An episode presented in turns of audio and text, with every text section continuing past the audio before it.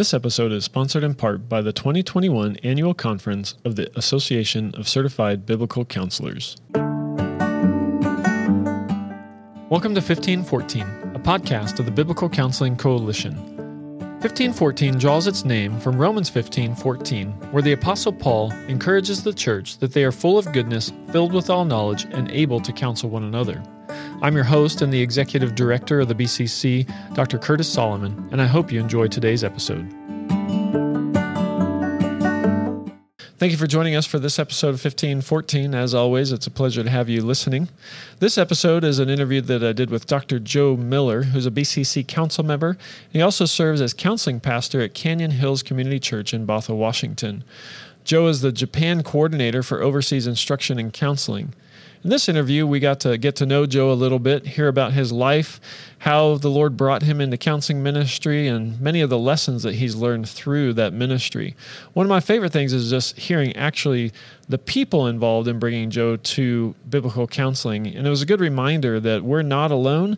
Uh, God doesn't just drop us into this, but He often uses people in our lives in various ways to bring us to the ministries that He's given us. I hope that you enjoy the episode, you're really encouraged by it, and emboldened to continue in the ministry that you're doing. Thanks again for listening. Well, Joe Miller, thanks so much for being with us on the podcast today. Would you please introduce yourself to our audience? Tell us a little bit about your family, current ministry roles. Yes, my name is Joe Miller, and I am gratefully married thankfully married to Tara.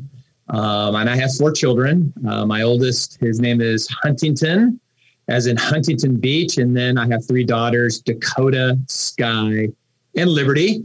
And um, we are right in the middle of late teens to early teens parenting. So you can just sort of fill in the blanks from there. Well, I'm sure we, myself and our audience, will be praying for you for sure. And uh, where are you located, and what are you? What do you do with most of your time? So currently, um, we are living in Seattle, Washington. We're in a suburb called Mukilteo, and I'm currently a full-time uh, pastor of counseling at Canyon Hills Community Church in Bothell, Washington. And uh, what do I do with my time? A lot of time does go to ministry. and yet we do try to find time just as a family, whether we are binging on um, Call the Midwife. Believe it or not, Joe watches Call the Midwife.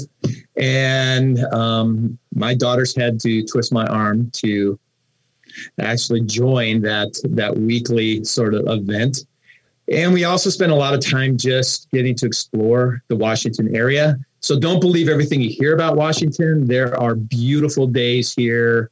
And there's a reason why it's called the Evergreen State because it is green. And those of you living in California and you're tired of the dark and brown landscape of Southern Cal, come up to Washington for a while. Well, I know lots of people in southern in California are leaving and moving to other places, so maybe maybe you'll get some that further up in the Pacific Northwest. Uh, well, Joe, we're taking some time with uh, with the podcast now to get to know people, and you serve on the BCC Council, and you, like you said, you you pastor at Canyon Hills Bible Church, and for those who don't know, it's a pretty large church with a significant counseling ministry, and you guys just hosted on your own uh, uh, your own biblical counseling conference in early 2021. You want to just before we dive into your personal history, give everybody a little update on what that was like, how it went, and uh, just what it was like to hold a conference post COVID. Yeah, we were uh, actually last year, May of 2020, we wanted to host our first annual uh, biblical counseling uh, conference and unfortunately, we were not able to, just like many other ministries. But the, God was kind to us and opened the doors for us to be able to host it. So uh, we had to work around the protocols that the state was recommending, but we had in excess of 400 and I believe 50 people that participated. And then we also had a couple countries that were participating through live stream, which was a huge blessing for us one of which is um, Japan was a country that uh, participated through the live stream.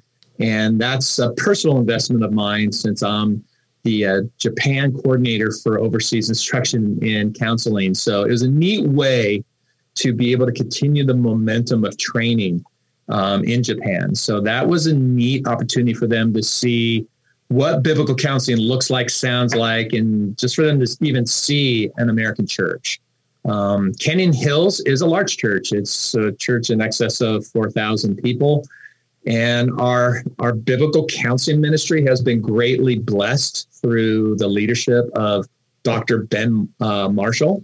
Uh, ben has Ben has just had a phenomenal vision for counseling, and God has greatly blessed his vision over the last 13 years to the point where we have in excess of 50 active counselors. Um, but we're we're pursuing uh, attempting to get at least 100 counselors online mm. in the next two years because of the great need for counseling in the Pacific Northwest. Everybody around America has seen what has gone on in Seattle and just sees the need for biblical sufficiency based soul care. And so we are actively pursuing training people to be able to meet that need. Yeah, no, it's fantastic. And I had been on the podcast uh, a while ago talking about the topic of his dissertation. Uh, so if you want to check that out, our audience, you can go back in our archives and look for that. Ben Marshall uh, and Ben wrote on the topic of counseling. Uh, uh former sex offenders. Basically, Correct. he's had a ministry in the prison system there to to to convicted pedophiles, and it's um, not a topic that a lot of people want to talk about. And so I was really interested to hear hear how we got into that. Um, so so tell us. We'll rewind quite a uh, a, a, bit back. Uh, tell us where you grew up, Joe. How did you? Where did you grow up? What were you like as a kid? Okay, well, all right. Um, buckle up. So I was uh, I was actually born in Fort Collins, Colorado. Um, my parents grew up in the Eaton, Colorado area. Um, my dad attended, uh, oh, it would have been uh, Colorado State University in Fort Collins, and then um, ended up getting his master's degree at uh, at uh, Nebraska State, and then came back to Fort Collins for his PhD. And his first job um, since he graduated with his PhD was with the old Carnation Company. And Carnation had a research lab out in Van Nuys, California. And as a result, we, mom and dad packed up the bags, took the family out to Southern California. And I grew up in the San Fernando Valley and specifically wow. the Granada Hills area. Okay. And loved it. It was a great time uh, of life. Um, it, that was the best. That was just like the classic Southern California upbringing, 70s and 80s. It was just a great place to grow up. And I spent really all my time um, playing baseball, little league, uh, pony, Colt, uh, high school baseball. That was my life uh, into my late teens. My dad was um, my best friend. Um, was not a believer at the time, but um, in his mid 60s came to saving faith and now is in the presence of the Lord. I'm super grateful for that. Yeah the Lord showed his kindness to my father. But my father was my best friend, my baseball coach.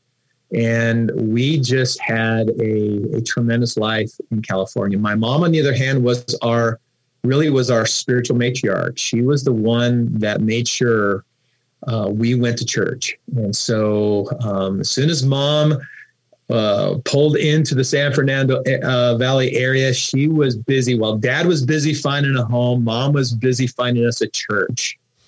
And dad was never opposed to making sure we got to church. And mom had enough sense to eventually uh, direct us towards a great church in, in the valley. And I grew up there.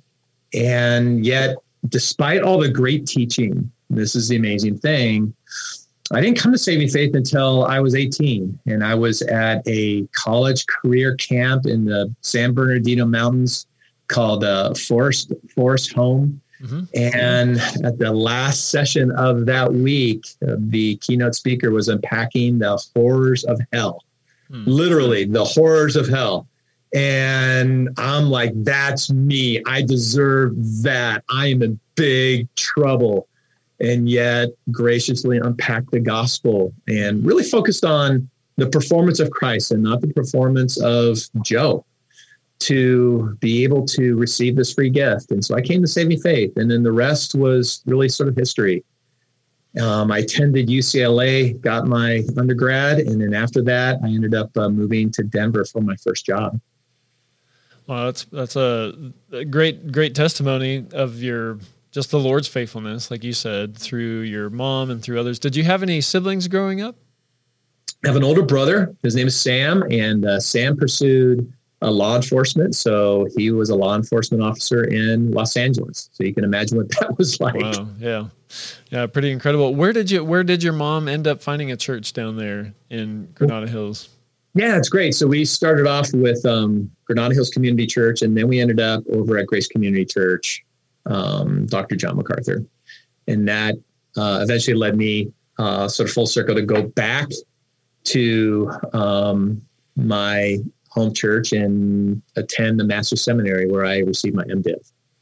That's great. That's great. So you, uh, growing up playing baseball, sound like that was your life. Attending church, going to baseball, and then you, the Lord brings you to saving faith around eighteen. What did you study in college at UCLA? Uh, business, political science, I had no idea what I wanted to do. I mean, I came off I came off the point where I could no longer play baseball. Um, and I had to figure out what am I going to do with the rest of my life. And if I had to like recategorize the order, it was like Joe, sports, Joe, then the church, and then everything else Joe. Hmm. And but everything else changed. I realized um, my first my first freshman year uh, in college that I had to have a plan. What was the plan? And it took a while to figure that out. And even after graduating, I was sort of just throwing resumes onto the wall, anything that looked appealing. And yet, um, it was a food service company that uh, provided me an opportunity for my first real job out in Denver. And so I pursued that.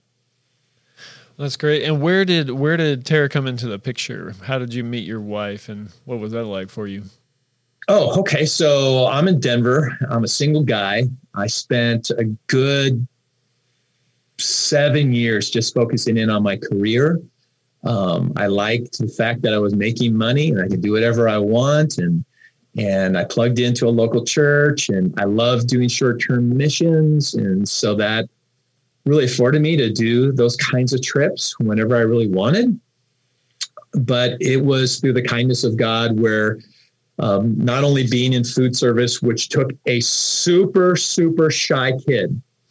Now, when I say shy, painfully shy, my first Sunday school teacher, still alive, Sarah Amstutz. And to this day, if you were to ask, you know, Sarah, Sarah, what was Joe like? Of Joe's a miracle. She'll say Joe's a miracle. Not really, not by the definition, but she would say Joe's a miracle. I could not get him to participate in Sunday school. He would hide in the corner. And that was that was Joe for for many, many, many years. But then through food service and having to do cold calls and having to talk to people, you know, in the eye. And then eventually a college pastor who said, I see some some gifts in you. Would you like to start teaching a little bit? And I'm like, you got to be crazy. and yet, no, I think you could do it. Let's pray about it. And I found myself doing some teaching within our college group. And just over time, God just started growing that that taste, that love for unpacking the word of God. Hmm. And so I was busy doing that. And then one Sunday, I was I was hosting a, a small group table. So on Sunday mornings, our college career group would have teaching, and then we break up into our tables. And I was hosting a table. It's about five minutes into that time of small group. I hear the doors open up, and here comes this girl walking in. I'm like, oh my word. I'm like looking out the corner of my eye and I'm like, I oh, please Jesus, send her to my table. because I was sort of at that point. It's like, when's Joe going to get hooked up? When's Joe going to finally start pursuing a serious uh, relationship? And and she does. She comes to the table, she sits down, and you know, I'm, I'm acting really cool, right? Being the professional and asking questions. And then we were it's time for us to end. So I'm I'm praying. Everybody's eyes are closed. We're praying. I'm just riffing eloquently with that closing prayer, but I didn't hear her get up. And so by the time I said amen, I'm like turning to like introduce myself and she's walking out the door. and I'm like, oh no, Jesus, please. And so I had to be cool. I didn't want to rush to look like I was desperate. But by the time I got out in the foyer, she was gone. So, like a year and a half later, a friend of mine um, asked me, Hey, could you arrange for some food for a New Year's Eve party for our college career ministry? And I said, Sure, no problem. I'll arrange some food, come over and pick it up. And um, so this gal who was a friend of mine, she she came and and the uh, receptionist downstairs at the office building where I was working said, "Hey, you've you've got a couple people here. Um, they want to just say hey to you." So I came downstairs, and the one gal who's who was part of this college career ministry was with another gal, and lo and behold, sovereignty of God, it was Tara, the one who almost got away right? And so normally I'd say, you know, let me get some food for you guys. Here you go. I'll talk to you later. I'm like, how'd you guys like a tour? So I was taking the slow boat, right? And trying to build relationship. Um, that's hey, Dr. Wayne Vanderwier, what's our what's our our methodology as far as as our process model? Number one, build a relationship. So I started diving into building relationship and eventually um, I had an opportunity to have a really neat conversation with her, and one thing led to another, and and we got married two years later. And and the one thing I told her, I said, I'm not doing this anymore. I'm I am definitely um, receiving a call to shepherd the flock, and so I want to want to go to seminary, and I want to be trained. And she turned and said, um, "I'm all in. I want that too." And the neat thing, just to have a little bit of time, Tara um, is a recovering psychologist. She studied um, marriage and family systems in, in child systems at USC and was practicing psychology in Long Beach and saw that there was no hope in any of the theories that she was peddling to her clients. Hmm. And it was because of that that the frustration and constantly going back to her professor saying none of this works and all they would say is just keep talking to him just keep talking to him and then and this is prior to her salvation she read a book called counseling by john macarthur hmm. and she read it in a night Oh, wow. She just started reading the first chapter. She kept reading and reading and reading and reading because she was so desperate. And then last page, she just said, "This is what is missing." But how do I get this? So and she that, read she read that before she was a believer. Yes, hmm. she was so desperate, and she realized this is what is missing, and that was that was one of one of the many sort of elements and variables that brought her to saving faith with Christ. So she, how did she end up at a church in Denver listening to you pray uh, when she was a, a, psychologist in Long Beach? How? Good question. So um, Tara was was married prior to salvation. She got married to uh, a guy that she met in college, and they decided we're going to move out to LA. I'm going to pursue my master's degree, and he said, you know, he's going to pursue an acting degree or an acting career, sorry. And um, so while he was doing that, she was studying, one thing led to another. And they were living in Melrose. Um, he was getting into a crowd that was, it was not a great community. One thing led to another, too much partying, probably too much drinking. And uh, it ended up in a really, really horrific end to a marriage and that was one of the reasons that she was desperate. Nothing was working. Not even what she thought was true and effective was ministering to her heart. Hmm. And so, and so, how did she? How did she come across um, this book? She actually visited a couple churches while she was in LA. One of which was Grace Church, and she saw this book and and she went through the the book shack and saw this book on counseling and said, "What is this all about?" Buys it, reads it, and that was one of the stepping stones of of her coming to saving faith. And then one night during a pretty bad argument between her and her husband, uh, a couple of her friends living in the same apartment complex said, "You've got, you've got to leave. You got to go home. This is not safe for you." And they drove her back to Colorado, and um, her mom took her in with her with her stepdad, and her mom said, "There's two things I want you to do. I want you to eat, and I want you to sleep, and then I pray that you'll start attending church with me." And and then all that, and then she started reading this book on counseling one evening and it just ignited everything. And I'm grateful for that because now she's my wife, she's my partner in ministry. And uh, if it wasn't for Tara, um, and I know Tara is just part of God's grace in my life, mm-hmm. I would not be where I'm at today. The 2021 annual conference of the Association of Certified Biblical Counselors is coming up October 4th through the 6th in Charlotte, North Carolina. O Church Arise Reclaiming a Culture of Care is the title of this year's conference.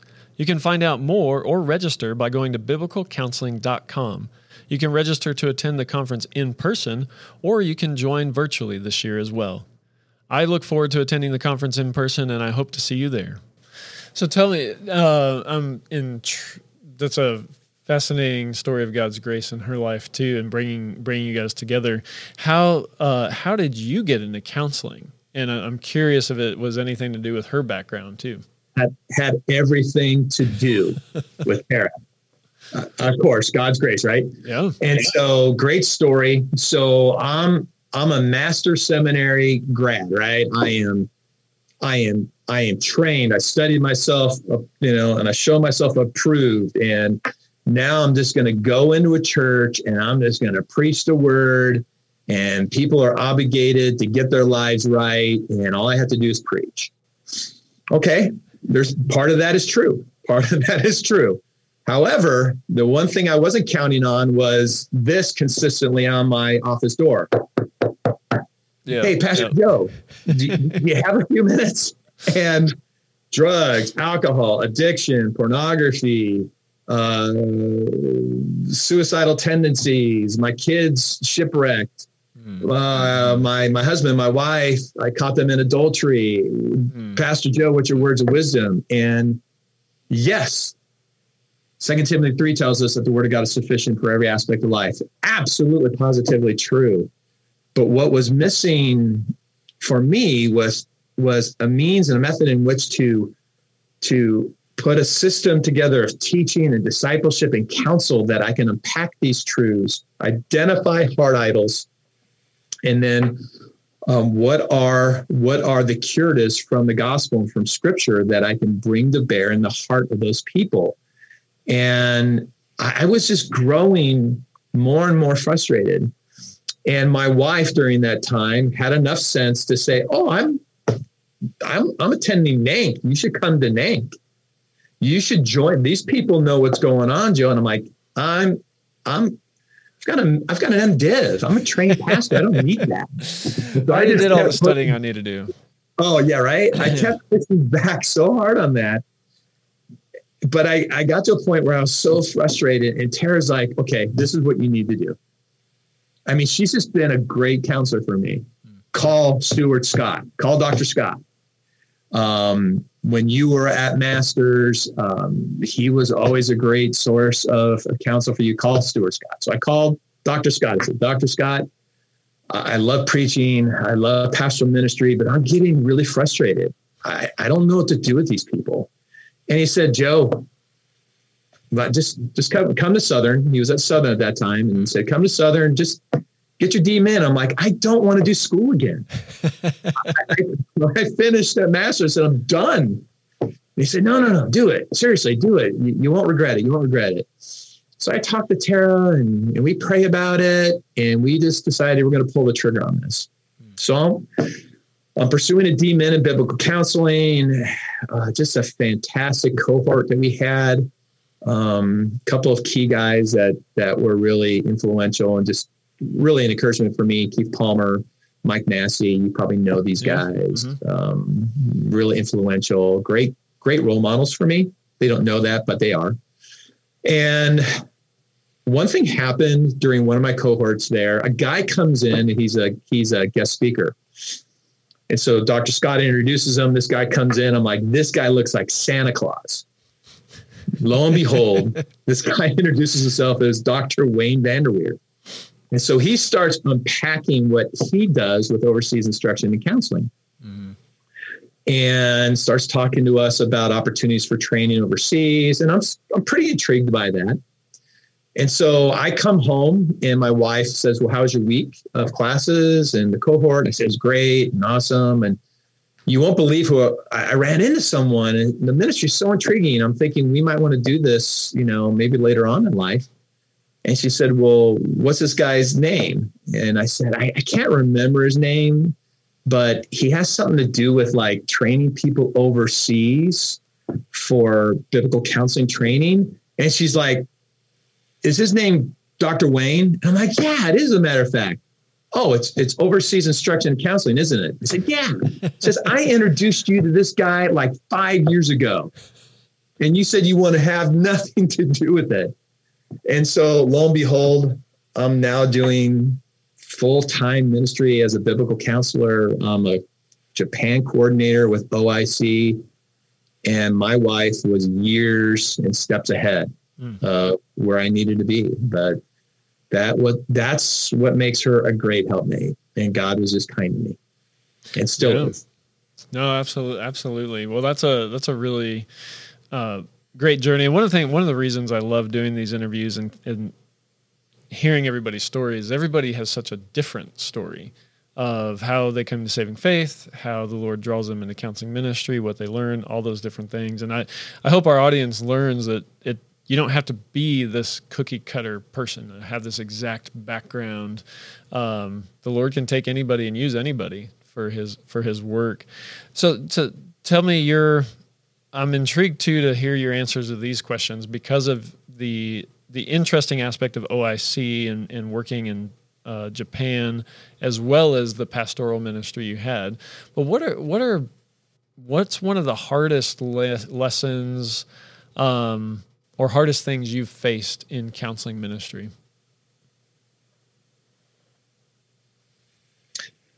So some of the hardest, I mean, the consistent difficulty in in ministry, and especially in in biblical counseling, is knowing that the Word of God is sufficient.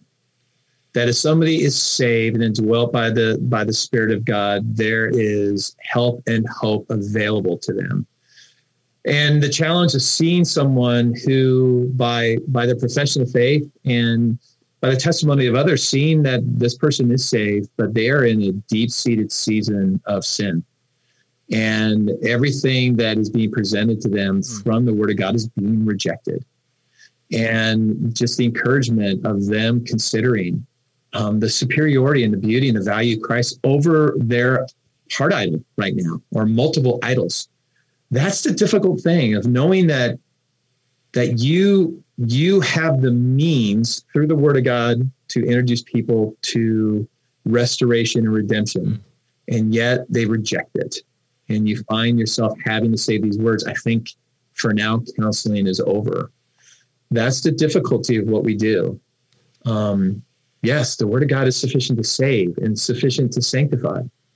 But there is there is part of man's moral responsibility to respond to that word as as an act of worship and bowing a knee and yielding to the lordship of Christ and mm-hmm. and watching people say no to that and then seeing their life continue to tumble out of control. That's that's the hardest thing and it happens happens more often than I that I'm really comfortable with. And I know I can't control that and I know it has nothing to do yeah with the failure of the word at all. It's seeing the sinfulness of sin, the sin sickness that that is having its yeah, way in God's one, people. One conversation I had when I was starting my PhD because I wanted to do studies in the efficacy of biblical counseling, not because we need it, but I thought, man, it'd be a helpful tool in our tool belt if we could show show people, hey, this. Not only do we do that, we do this because God's word says it to do it, but it also works. And somebody wisely said, you know, sometimes it won't be effective because you're not a good counselor. sometimes it won't be effective because the person is not cooperating with the counsel, like what you're talking about there. And then sometimes it's not going to be effective because God's choosing not to sanctify that person at that time. And I was like, that's a really, yeah, hmm. that, that's a, those are really important things to be on the lookout for. And I, I agree when we are the watchman on the wall warning people or, um, crying out the road yeah. ahead is going to be treacherous for you and they continue to walk down it. That is that is a painful thing. What do you do when how do you take those cares that concern those hard hardships to the lord and continue to press forward when you have people who are just rejecting the the godly counsel? And it's i'm called to to just be faithful to preach the word, right? And, and to preach it accurately and to rightly divide it. And that's where I've landed. Um, you know, one of the first reasons that you mentioned why counseling is not effective is are you just a bad counselor? Do you have a, a, a, a process model that is not biblically fixed on the word? Um, so my my fallback when I see counseling failing is am I unpacking every truth that I know can minister to that heart? And am I doing it in a way that is gracious and loving and patient? But is it clear? And am I giving examples and evidences of why this will work if you just embrace this truth? If I'm doing those things well, then I am able at the end of the day to say I've I've honored the Lord um, in my ministry, but I have to at the end of the day yield to His plans and purposes. And uh, a, a, a, godly man once said this to me. He said, "Joe, when it has to do with preaching and teaching and shepherding and counseling." Um, there are times we get fr- where we get frustrated and we're, and we're wondering it, is our preaching and is our shepherding ministry is it effective? It just doesn't seem like it. You know the emotive it doesn't feel like it. But he said these kind words me. He said joe truth and time walk hand in hand. You just sometimes have to give god enough time to reveal what he's doing. Mm. and that has proven to be true. By when i when i'm realizing i just don't know what's going on and and i can say that i am being faithful in in in unpacking the truths of God's word and faithful in, in loving people well. And yet I, I still don't know what's going on. I don't I don't understand why the counseling eh, or the discipleship is not working well or not bearing fruit. I'm just telling myself, give God time and and he will reveal what's going on. So I, I that that has certainly been a truth that I continue no, those are, to lean Those are good more. good words. I mean, just a reminder to to reflect and and actually analyze our counsel and say, am I actually being faithful? Am I doing this? And then if we are, are to trust trust the Lord, trust His providence, His timing. And and I, you mentioned in there briefly just the call that this is what we're called to do, and that's right. that's going to help us persist in in counseling ministry. Uh, what are some other things? Like, what are the the things that bring you joy and excitement in counseling that really um, just fire you up and keep you moving forward too? Um, what I love is, you know, once when somebody comes into to my office, it's because um, the preaching uh, from the pulpit is not having its way. Life group and that close discipleship relationship in a smaller group. So our life groups are like our small group ministries here mm-hmm. at Canyon Hills, and that is not having its way. And and people are saying we think you would benefit from from counseling. So our counseling is critical counseling, where we're not seeing discipleship working well at, at this time in this person's life.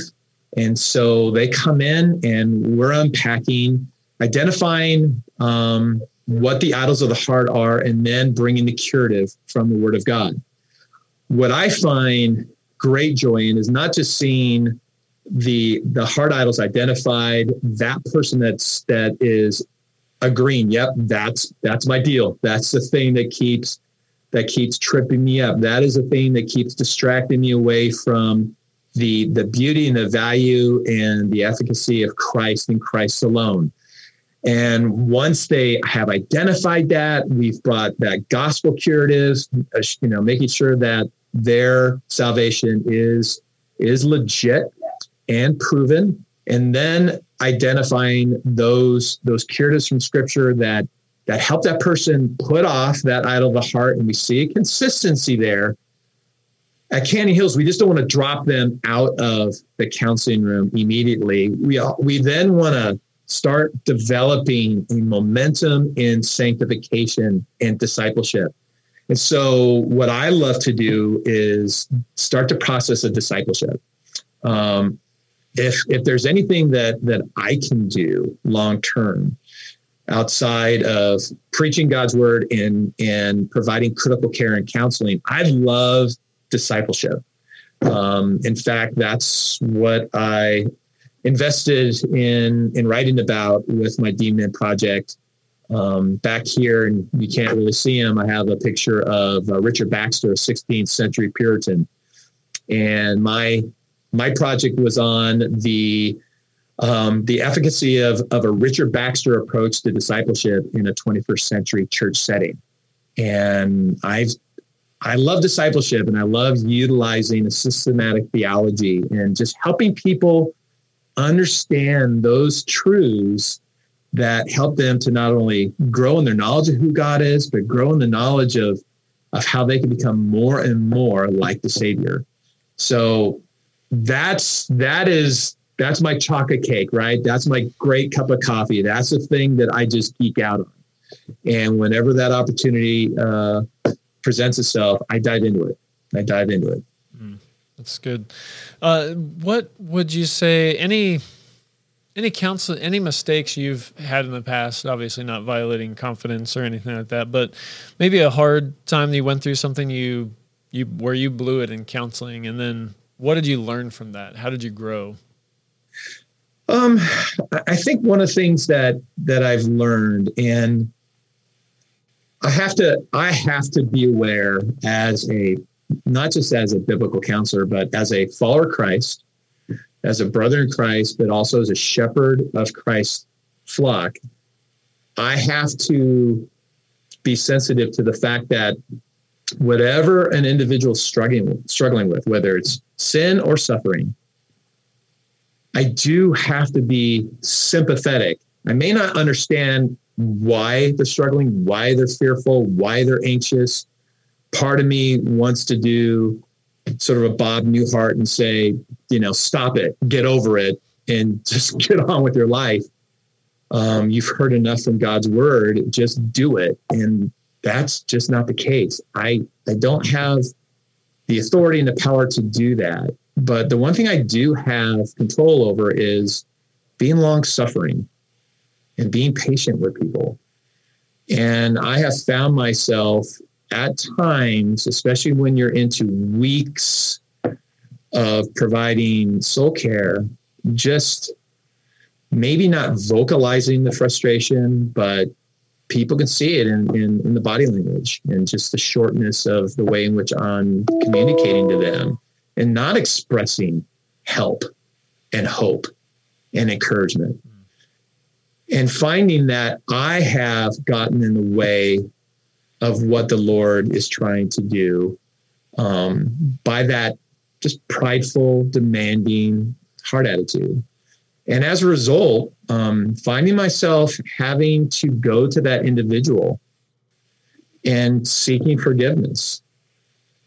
I mean, the Lord just um, moving in my heart and saying, Joe, you're getting in the way of this process. Yes, Joe, I can do anything I want. I'm sovereign, but I'm still asking you to represent me well, right? It's just another part of of my act of worship and and reflecting um, reflecting the attributes of our wonderful counselor.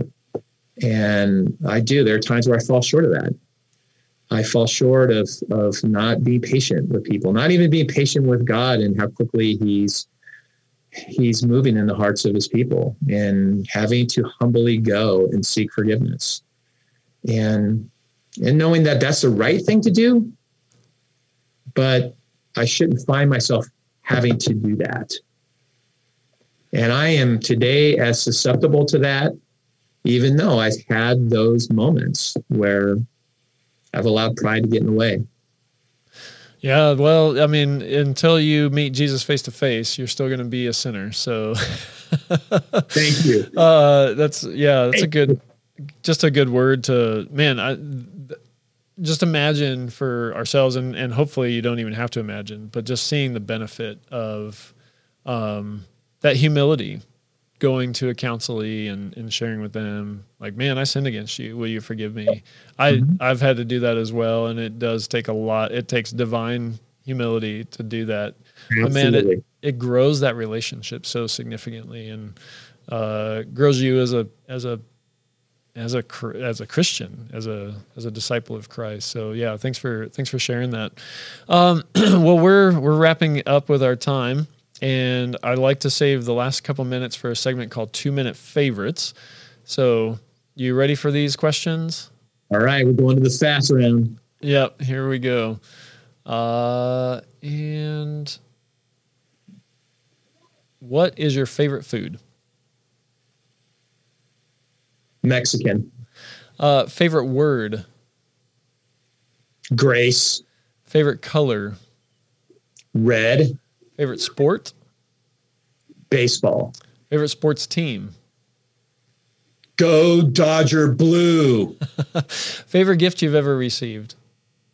Um, oh, wow. Favorite gift I ever received? Probably um, every gift my children give me to make me look cool and hip. And it's going to be some kind of Vans clothing wear. All right. favorite gift you've ever given? Oh, favorite gift. Uh, probably the favorite gift I've ever given was mm, the ring I gave my wife when I proposed to her. Mm. Least favorite word? Woke. Favorite book of the Bible? Oh, wow. Um, that's not fair. Romans. I'll go with Romans, definitely. Favorite book outside of scripture? Um, I, I, my favorite book, everybody knows it here, Canyon Hills, is uh, John Piper's God is the Gospel. Mm. Favorite ice cream flavor? Uh, vanilla, but I, I have to have hot fudge with it. All right. Favorite candy? Uh, Jolly Ranchers. Favorite Bible verse? Oh, Romans eight twenty eight it has everything to do with my life. God, no matter what I think He's doing and not doing, He's working all things out for my good and for His glory. Mm. If you had any superpower, what superpower would you choose? Light. If your mother were to describe you in what in one word, what word would she use? Um. So hard worker. Hard worker. All right. Well, that wraps up our time. Joe Miller, thanks so much for being with us on 1514 today. Thank you, my brother. Blessings to you. Thank you for listening to today's episode of 1514. If you'd like to find out more about the Biblical Counseling Coalition, you can visit our website at biblicalcc.org. Special thanks to our podcast engineer, James Wills, who does all the post production editing to make this podcast sound so wonderful.